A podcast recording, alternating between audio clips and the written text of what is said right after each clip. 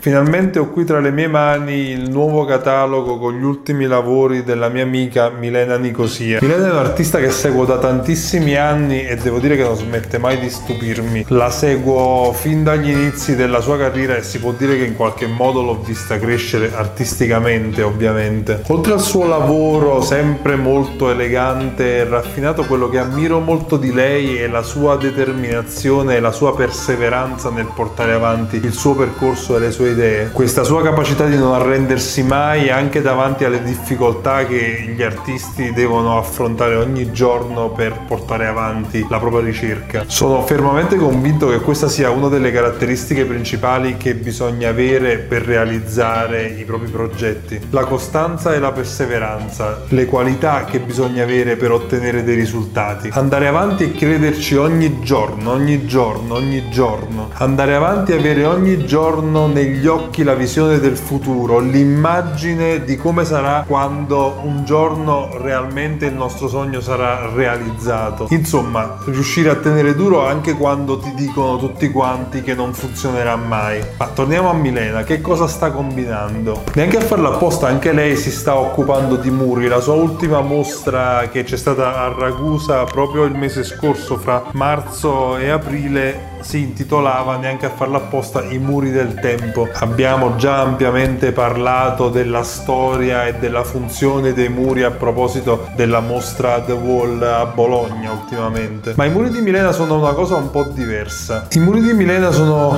quelli a cui appendere quello che resta, quindi la memoria, quello che è passato, con la sua polvere, i suoi oggetti che non usiamo più, quelle ruggini che si mangiano i ricordi e disegnano figure e paesaggi imprevedibili. Milena dice nel suo scritto all'interno del catalogo che il tempo è come un nastro che gira fra gli ingranaggi dell'occhio occhio, della pelle e del cuore. Un nastro che registra tutto quello che vediamo, tutto quello che ci ha riscaldato o raggelato, tutte le emozioni positive, negative, gli odori, i sapori, i suoni delle parole. E Milena è come se cercasse un po' in continuazione di riavvolgere questi nastri, ma non solo il suo, anche quelli che trova, che va cercando nelle vite degli altri abbandonati, nelle memorie di chissà chi, chissà quando. Sono molto legato al suo lavoro perché è stata una delle prime artiste che ho collezionato. Credo di potermi ritenere a tutti gli effetti un suo collezionista perché ho ben due opere di Milena, una nell'ufficio della casa editrice e una a casa casa. Del suo lavoro mi colpì subito quella sorta di sospensione del tempo che lei è capace di creare.